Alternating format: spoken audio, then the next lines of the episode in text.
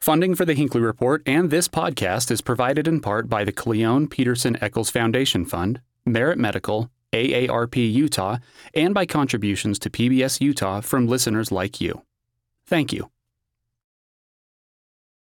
Additional support for the Hinckley Report comes from State Street.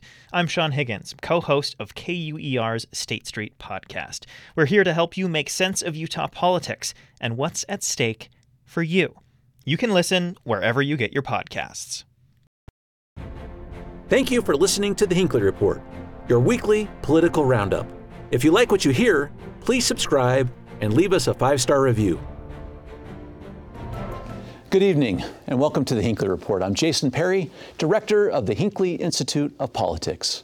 Covering the week, we have Lindsay Aerts, reporter with KSL 5 TV, Taylor Morgan, partner with Morgan May Public Affairs and Marty Carpenter, partner at Northbound Strategy.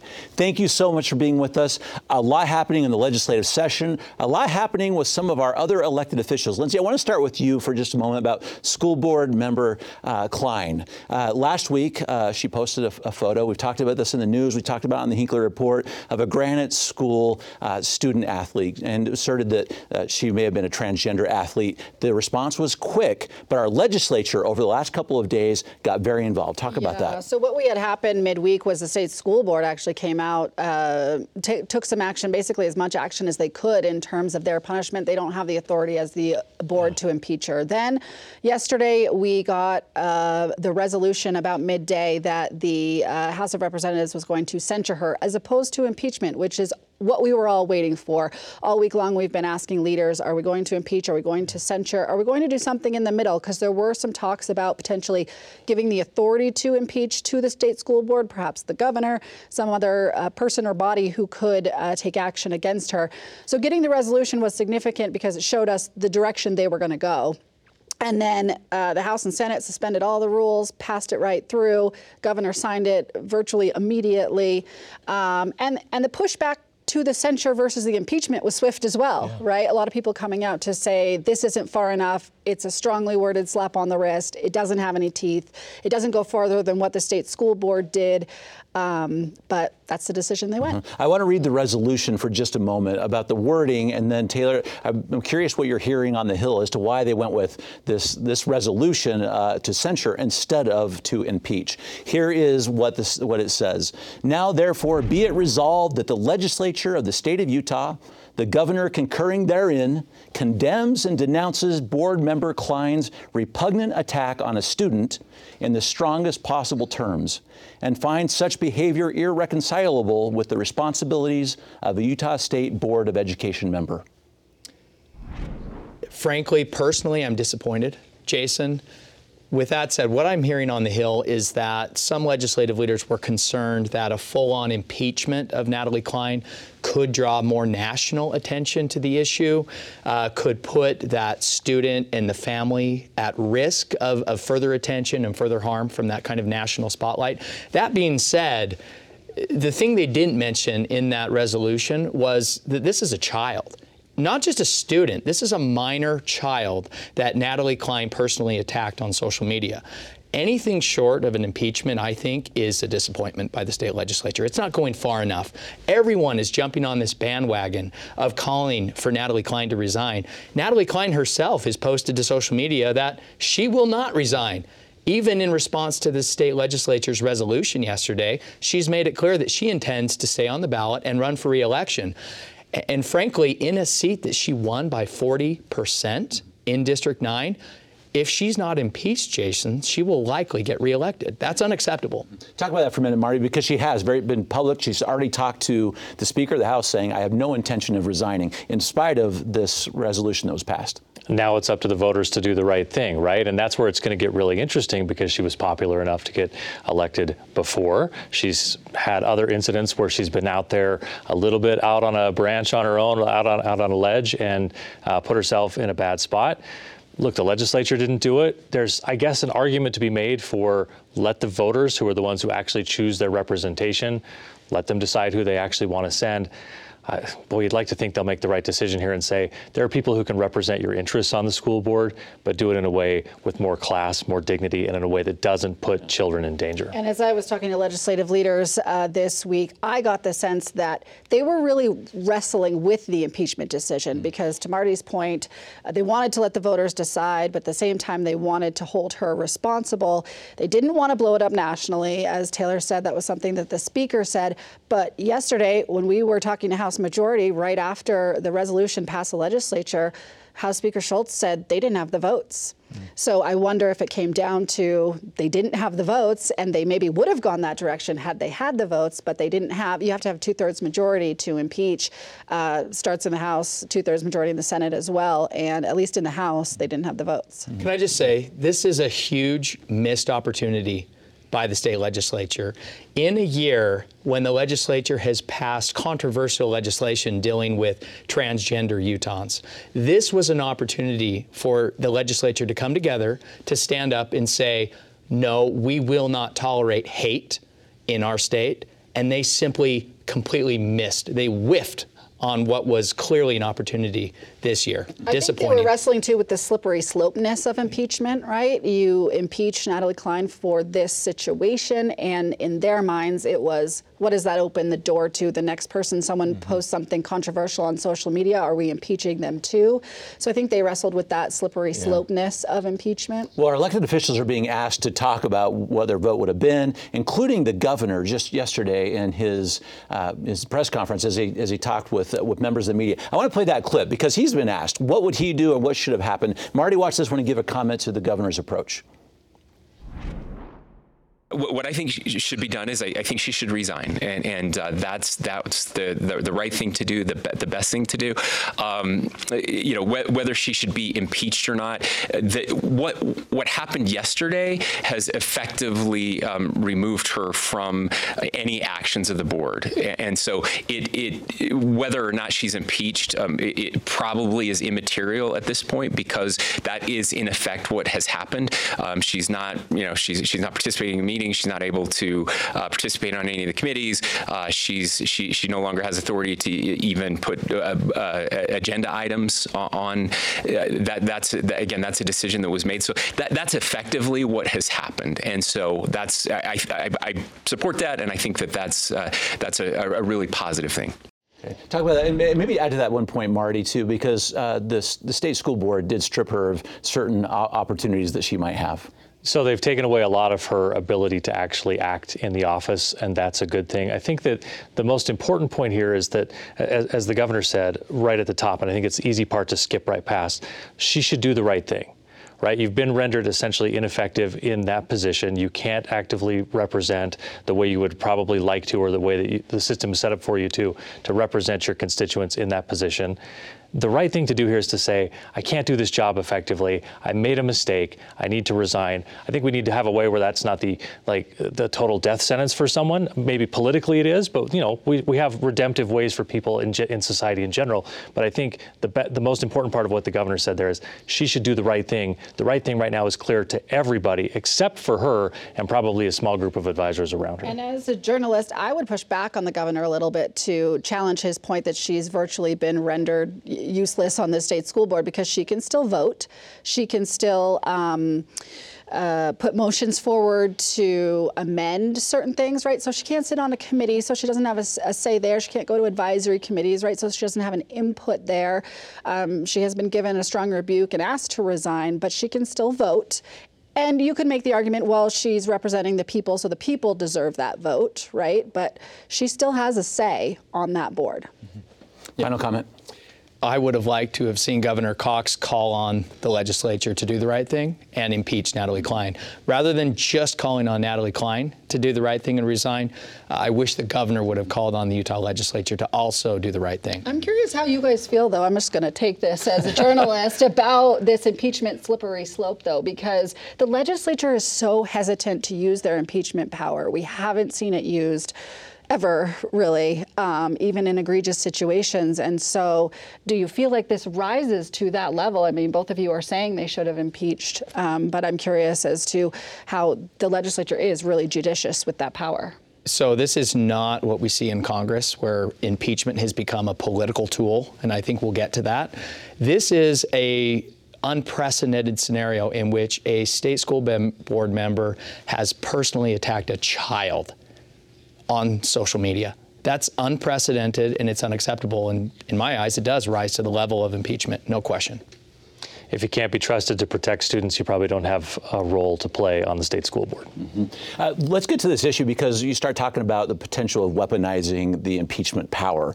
Uh, you talk about it at the state level, but I think we should, probably should talk about it because it's happening on the national stage. For the first time in 150 years, a, a secretary, the Secretary of Homeland Security, this is Alejandro Mayorkas. Let's talk to you to, since this is to your point, Lindsay, yeah. was was just impeached by the House. A lot of stuff has to happen next, but talk about that weaponization particularly on something, it's a high crimes and misdemeanors standard, is what the House is using for this particular position. Right. And I will compare the state to the federal level because the point I just made was the, the Utah legislature is very judicious with the power, but it feels like the federal government is much more loose in their using of impeachment, right? And so it's hard to see past the political nature of this, where we have never impeached a cabinet member at the federal level, right? So it is it is really curious to me uh, to go beyond the politics of this. Mm-hmm. Uh, Marty, we should talk about the politics of this because it's very it's very interesting. And I'm going to I'm to quote John Curtis here in just a moment. But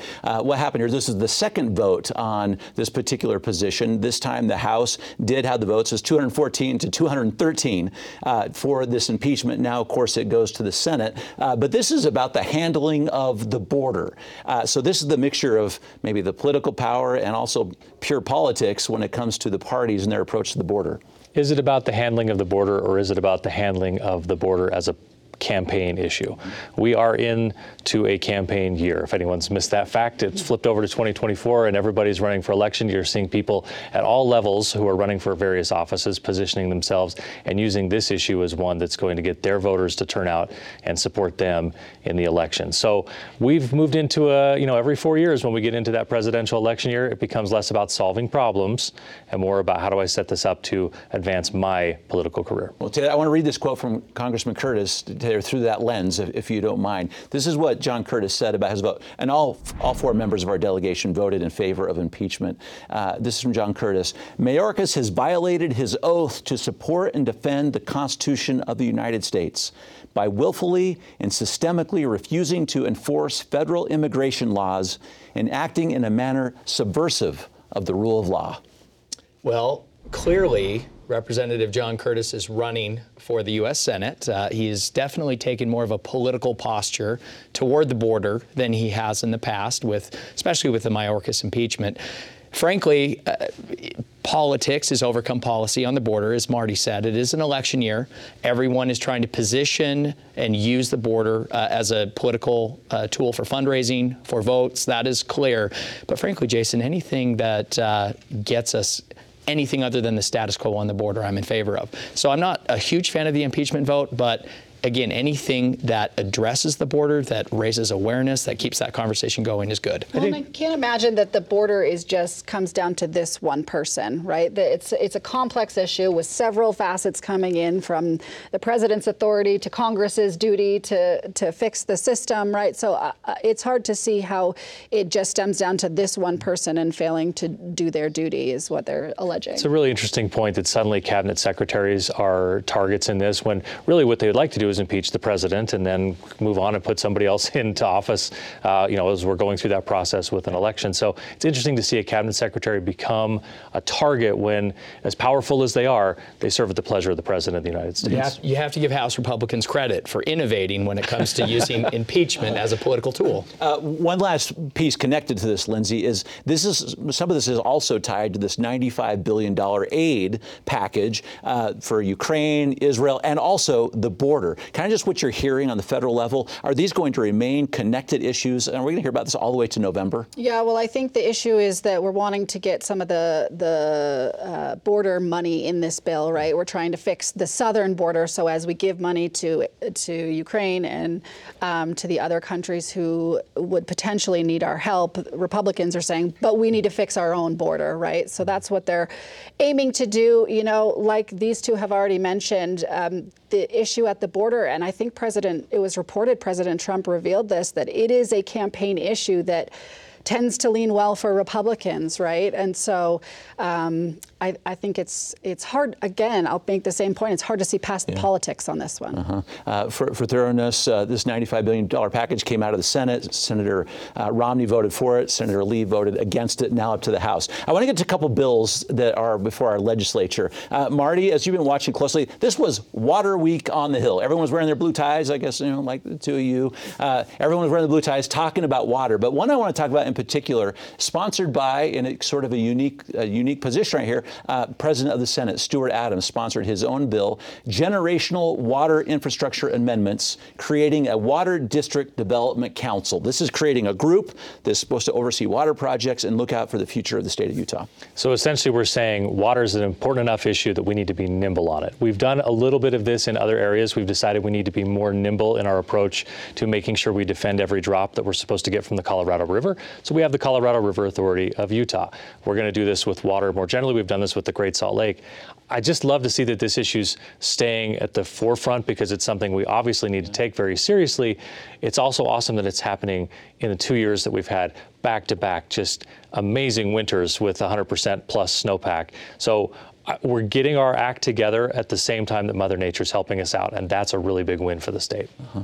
And this bill, I'll just say in my reporting, um, when it was in a committee, the uh, pushback was to a piece of this bill that exempts this uh, advisory council, this group that's created to kind of, uh, what it's aimed to do is uh, let Utah talk state to state with other states in how they're managing their water and whether there's a collaborative effort that mm-hmm. can be played there. And it sounds all lovely and fine and good on the surface. Uh, the bill also has a piece that exempts that those discussions from being public. And so the president, um, President Adams, has said the discussions that need to happen need to be free to speak, right? That's his argument for why this group can be exempt from uh, the GRAMA laws and um, from uh, the public view, if you will. Um, other groups are just pushing back to say, without transparency on this, how do we know what's being set up? How do we know that this is being used in the best interest of the state? I want to talk about a couple more associated with that too, uh, Taylor. Just uh, just a couple comments on this, particularly if we're going to be able to sustain these efforts, because people are pretty pretty closely watching this now. Uh, Senator Nate Blouin has a Great Salt Lake amendment uh, to come up with a wet water year plan, because uh, we've been we had a couple water years. Uh, Representative Ray Ward has a bill on state water program reporting requirements, and this this very morning, Representative Doug Owens has come up with a water bill restricting the amount of time where you can water your lawn from October 1st to April 30th. Uh, we would not be able to water in that period of time. Yeah, I'm not sure how I feel about that. I might have to send Representative Owens a strongly worded text message after the show. Listen, I think it's clear that everyone is getting on board with water at the Utah legislature. It's become a very bipartisan issue in a very conservative legislature. We have seen Republicans lead out on water, on conservation. One of the things that maybe I want to highlight about President uh, Senate President Adams's bill is innovation. And perhaps this is one of the justifications for removing that GRAMA component that Lindsay mentioned is that Utah wants to be free to innovate and take some risks when it comes to developing water technology for the future. State leaders are already talking about things like desalination. Uh, they visited Israel last year and were impressed with some of the technologies used there. Utah has invested millions of dollars already in cloud seeding technology. There's more po- uh, possible discussion about a pipeline moving water from uh, perhaps the Pacific Ocean uh, to the Great Basin or even from rivers in the Midwest. So Utah leaders want to be free to innovate and take some risks when it comes to water. And, and sometimes uh, reporters like Lindsay don't always look favorably upon that. Am okay, I supposed right, to respond to that? I was going to well, give you a chance. In a debate, if you're mentioned by name, yeah, you get to respond. by name, I get to respond. yes, I think that's so. the rule. Um, I think so. Well, I don't have a, a stake in this personally, but I will just say that maybe broadly, sure, the media does not appreciate when we can't get access to report on these things. We are a conduit between the people and the lawmakers. And uh, we're just acting as, you know, they can't get to the lawmakers. So it's our job to show them what the lawmakers are doing. So that's the only argument for allowing this piece to uh, be open to the public. You know, GRAMA laws already have in place exemptions for when trade secrets are discussed and anything that could put us in a vulnerable position. I get that the state wants to innovate, um, but GRAMA laws exist so that we can shine a light on things. And for our viewers, GRAMA, the Government Records Access Management Act. Yeah, that's part of the lingo that we speak. I'll Yeah. say this about the so-called controversial you can't uh, water your lawn from October 1st to April 30th. Yeah. Why would you need to water your lawn in November or in October? it's going to be brown anyway. Like to me, that one makes the most sense. I've always wondered why my secondary water up in Davis County gets turned on as early as it does anyway. So Don't tell me what to do with my Yeah. lawn. Get off my lawn. got to the heart of it. Uh, I want to talk about, so, so we talked about reporting a little bit. We have three fairly significant uh, child abuse uh, prevention uh, laws, uh, some that are making their way through it. Marty, let's start with you for just a moment. The first one I want to talk about is Senate Bill 205. This is Senator Kurt Cullimore, Child Sex Abuse Prevention Amendments. This is going to allow uh, child sex abuse prevention training that's been approved by the Board of Education in K through 6 schools, along with some funding to make sure that those elementary school kids get approved uh, age-appropriate training. Yeah, this is a tricky one because we all know that we go round and round on what type of sex education is appropriate in schools, what should schools be teaching, how much should parents be able to approve that and be involved in all that. I think this one is a little bit different because it's not teaching people about sex per se so much as how to avoid abuse. If we've seen anything, it's in the last couple of weeks, it's that we take abuse or we should take abuse very seriously. We've debated a bit today how uh, seriously they took a case of online abuse. So when it comes to sexual abuse, I think helping kids understand where the lines are drawn and where it's appropriate and how they should interact with adults and other people is probably something most people can get on board with. And I know this bill has a carve out that makes sure parents are informed about what's being talked about, and that's important. The sponsors and the women who I know who are behind this have recognized that this is going to be a, a you know questionable. What are you teaching my student in school? So their goal is to prevent child sex abuse, and so they've made that carve out to make sure parents are informed about what their kids are being. And taught. one of the things to remember there is that when when a school has to do this at a certain level, what you're thinking is this isn't for the students who have family that are going to take care of teaching them these things. These are for the students who maybe don't have that support system in place. How do we make sure they get the information they need to protect themselves? Uh, on the same topic, uh, Taylor, uh, another bill has come out, this Representative Anthony Loubet, this is House Bill 432, that provides, this is the penitent priest privilege. When you have a clergy member this, that has information about abuse, this allows for them to, um, to report uh, ongoing uh, child abuse uh, that they come in contact with without eliminating that privilege. Yeah, I think this is important. I think we have seen multiple pieces of legislation come forward in the last few years that would deal with uh, specifically with clergy reporting cases of child abuse. Uh, I think it's a good thing. I think it's a step forward. I think it finds a bridge between uh, requiring reporting by allowing reporting. I think that working with the predominant faith and its leaders, uh, this I think is a, a middle ground solution that has real potential in the legislature. And frankly, I think it's a sorely needed step forward for our And state. Important to note that the Church of Jesus Christ of Latter-day Saints did not oppose this bill, as well as other faiths did not oppose this bill, and that's significant because Yeah. in the past, when it has been mandatory reporting requirements, they have opposed that, and so the difference in this bill is allowing them that option to report. Uh, one more to your point, one more bill. This is Senator Keith Grover on youth service organizations. This bill says if you're a youth service organization, as it defines in this this particular bill, you need to run the names of these leaders through a sex offender registration website. Yeah, I don't know much about this bill. I'll just be frank, but it seems on its face to be a good thing, right? Like, why wouldn't we want to make sure that the people who are um, in charge of our kids are checked and double checked to make sure they're safe? Obviously, the devil's in the details with these bills. This is often the case in the legislature. Yeah, we've seen Senator Keith Grover advance similar measures in the past. This is something he's really taken on and taken seriously. Um, I, I think it's a great bill. Frankly, any youth-focused organization that doesn't require background checks for its leaders is a decade behind. A- And so I think it is high time this be a requirement in our state. Okay. I just want to spend our last two minutes, Marty, starting with you, about the, the next president of the United States. I just want to talk about this because it's so interesting. I guess we had the final word from Senator Romney. He's not going to run for president of the United States, and he's not going to run on a ticket with Joe Manchin. That, talk about that rumor for just a moment, because apparently that's not happening. Well, the rumor I think has been persistent and consistently knocked down, but persistent because there are so many people in the bell curve of the political of the body politic who would say, I don't like the choices I'm going to get. I don't necessarily. I, don't want to vote for Biden. I don't want to vote for Trump. Somehow we've got to have somebody better in the middle. And you know, Romney Manchin looked like an attractive uh, setup for a lot of people. I, I think there it's so hard to say, yes, for sure, a third party candidate could win. But boy, if we're setting up for an election where one of them could really make some noise, this would be one of them. So I'm not surprised he's not running, but I, I think I'm a little surprised that nobody else is at least kind of dipping their toe in the water. Uh-huh. Ted, I want to talk about where our like Utah Republicans might go as you think about that particular one, particularly given what uh, Governor Cox said this this last week. He clearly was liking Nikki Haley more than Donald Trump, but I thought it was interesting. He said that he has not voted for a major party presidential candidate since Romney in 2012.